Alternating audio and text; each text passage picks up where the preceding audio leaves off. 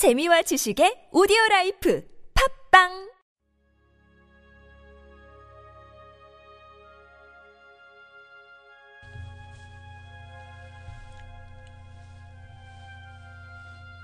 하나님은 나의 주님이십니다. 하나님과의 친구 관계. 창세기 18장 17절 말씀. 여호와께서 이르시되 내가 하려는 것을 아브라함에게 숨기겠느냐.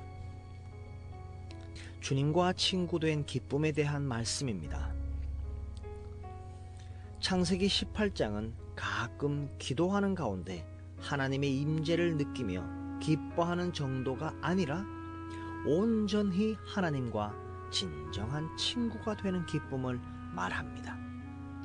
주님과 정말로 친밀하기 때문에 더 이상 주의 뜻이 무엇인지 물을 필요가 없을 정도입니다.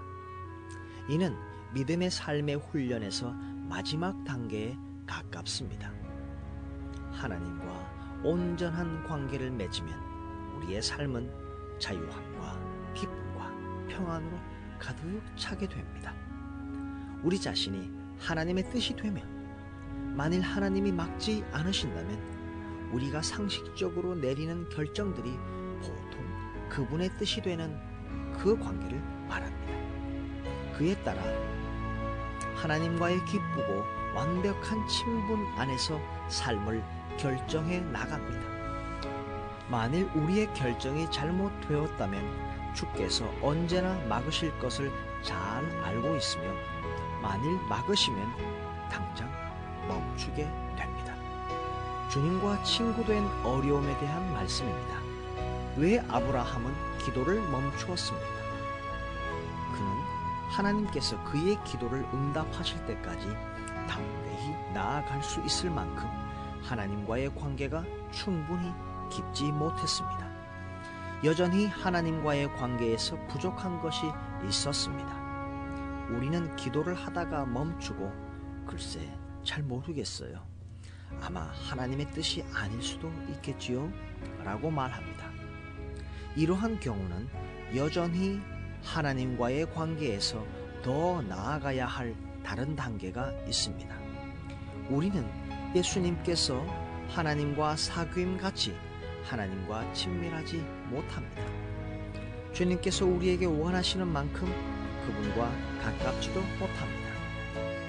요한복음 17장 11절 말씀처럼 우리가 하나인 것처럼 저희들도 하나가 되게 하소서.